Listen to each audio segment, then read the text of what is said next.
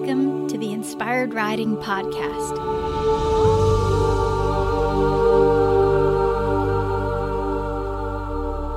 I'm your host, Beth Lauren Parrish.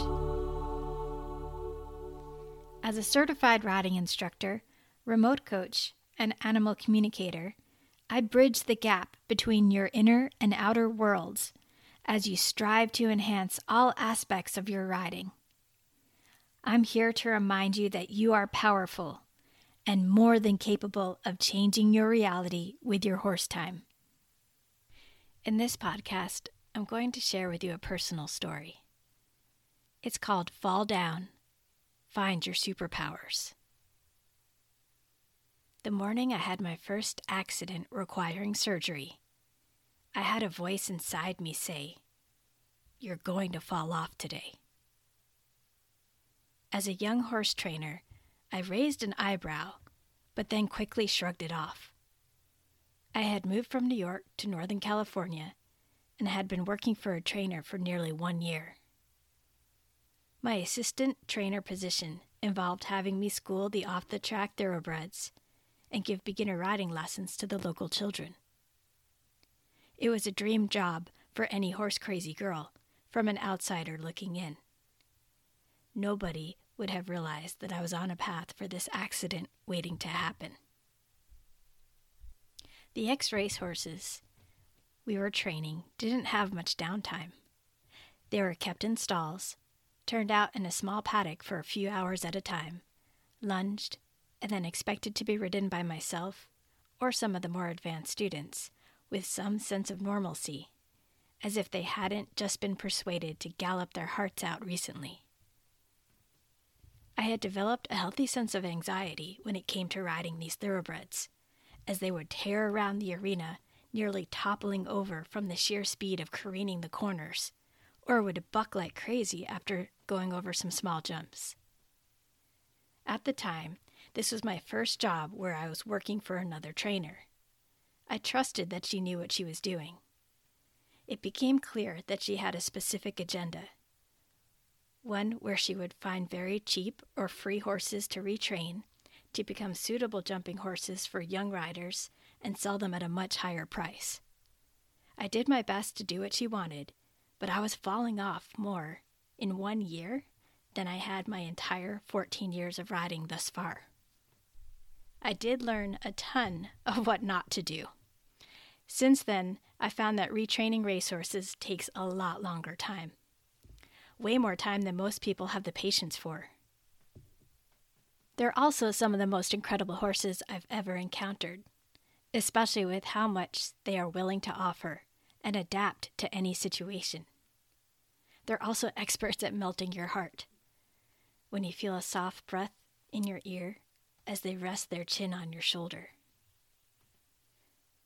Back to that voice, which told me I was going to fall. I ignored it like I mentioned. I ended up riding a 17 hand thoroughbred that I had already popped off a few times before. I didn't do any kind of groundwork or lunging. I simply tacked him up and began riding nonchalantly around the arena. While we were in a steady little trot, something across the street spooked him, and he bucked hard. I was on the ground before I even realized what happened. Nearly six hours later, I woke up in the recovery room, petting a bunny. The nurses said it was okay because nobody would believe me anyway. All I could think about was that voice. I was warned and did nothing to make any changes that day. I now have a beautiful scar on my left forearm to remind me to listen. This arm also has a six inch plate within. That would be the first of my bionic woman saga. I decided to move on when the head trainer came to see me after surgery and was sure I would get right back to work in a few days. I thought this notion was crazy since I needed time to recover. I decided to move to Southern California with friends and start over. It was either that or move back to New York. My left arm was unusable for several months, so I knew I needed help. I didn't think jumping back into teaching riding was the best choice. I needed time to heal and rehab. and I was done with the fear and angst that had developed from working in this particular program. It was weighing on me, and this was the perfect opportunity to move on. My entire life perspective changed after that fall. I don't wait for voices any longer. I take time every morning to write in what I call my inner guidance journal. And I ask my higher self, universe, angels, whatever you want to call it. It's that super cool connection that we all have. And I ask, what do I need to focus on today? Every day it's a little different. And it's always so varied. Some days it's all about making sure I eat enough broccoli. Other days it could be the inspiration I need on how to approach my next project. Having that accident was actually one of the greatest gifts a young riding instructor could have received. I didn't realize it at the time, but I began to find my empathy button for my students. I learned about going as slow as you need to when you're afraid. And most importantly, never pushing too hard too fast. You see, I was never afraid of riding. I would get those stomach flips for competitions, but it wasn't anything like I had experienced when getting back in the saddle from that fall. My body was terrified of getting hurt again. I had a recurring thought of my horse bucking. I would freeze up and I'd have to hop off many times. I had to honor that.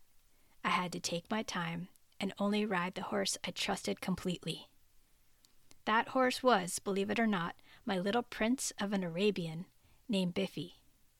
He was a Polish Arabian and the main lesson horse in the program where I took all of my beginners through the levels on a lunge line all the way up to little beginning jumps. The owner agreed to let me purchase him on a payment plan as I had fallen in love with his heart of gold. He would actually stop if he felt off balance.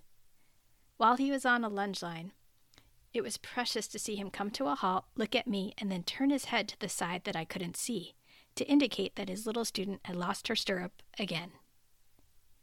He was my get back in the saddle and get my confidence going again, steady steed.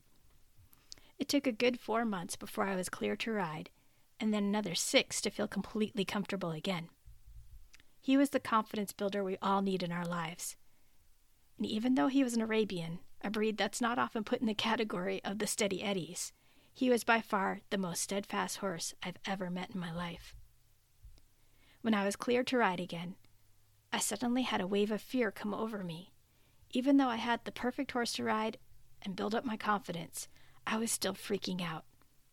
I finally understood why some of my students were nervous. That visceral, painful experience kept popping back up in my mind's eye any time I started trotting again. The explosive buck that landed me on the ground that day came directly after a nonchalant trot around the arena. It would bring Biffy back to a halt when I started thinking about that fall again. The images were incredibly vivid of sitting on the ground in excruciating pain. I didn't want that to happen again. I needed to find a way through this. I loved riding too much to let this roadblock in my mind stop me from getting back to that gorgeous connected feeling of being home in the saddle. I would also hop off any time I couldn't stop the images from flooding in which made my heart beat too fast and my face would begin to quiver.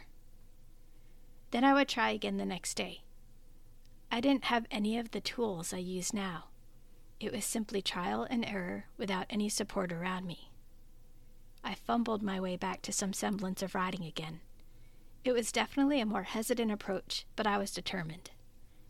The one thing I do appreciate about the process is I did not beat myself up about having to hop off. I knew that when those images took over, my body was not present. That wasn't fair to Biffy, since he was so patient with me. And then I started teaching again. Some of the first things I would say to my new students was this My main goals for your lessons are for you to have fun, feel safe, and make progress in your own way. I need you to always feel brave enough to tell me if something doesn't feel right. This way, we can dial things back or stop if needed. All of my students appreciated this new to me approach. We started having real conversations about the shakiness they felt. Their horses felt relief that they were being honest with their emotions. There were wonderful days where everything flowed perfectly. There were also many lessons where I would hold space for my student to get present and brave on the mounting block. Those lessons were wonderful too, since they were real and honest, and actually helped them feel completely supported. They can now look back at those wobbly moments and feel proud that they've moved past that, but were never shamed for them. And I've never even considered going back to the pushiness of my youthful teaching days. Before that particular accident, I'm not embarrassed to say that as a riding instructor back when I started 20 years ago, I was a bit pushy, especially with my younger students who showed talent on their fabulous ponies. We all do the best we can with what we know. I was always so excited for their potential in the show ring that I would sometimes ask them to do just a little bit more in each lesson. I didn't pick up on their subtle signals that they were scared. After all, I was their instructor, and I knew their ponies were talented enough to take care of them, despite their nervousness. Breaking my arm made me a better instructor. I listen more, especially when my students either start talking a lot or get really quiet. Those are good indications that they're doing their best to manage some kind of nerves. I can also tell when they've stopped breathing. The flow gets interrupted. I love reminding them to come back to their breath and to express what they need to say, always. My special superpowers involve building my students' confidence back up in a step by step process. Now that I've been through four other surgeries since this first one, I've had loads of experience with getting back to riding in a fun and safe way. I've also dialed in some of the best methods for getting brave in the saddle again. I began to hone in on the tools of slowing down, getting present, listening to my intuition, and connecting with my horse. I hope you enjoyed this story. And if you're interested, we do have the Brave in the Saddle program coming up. It begins May 2nd, and I would love for you to join.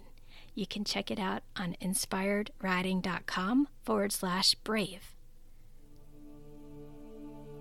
Thank you again for listening, and remember to lead with kindness for yourself and for your horse.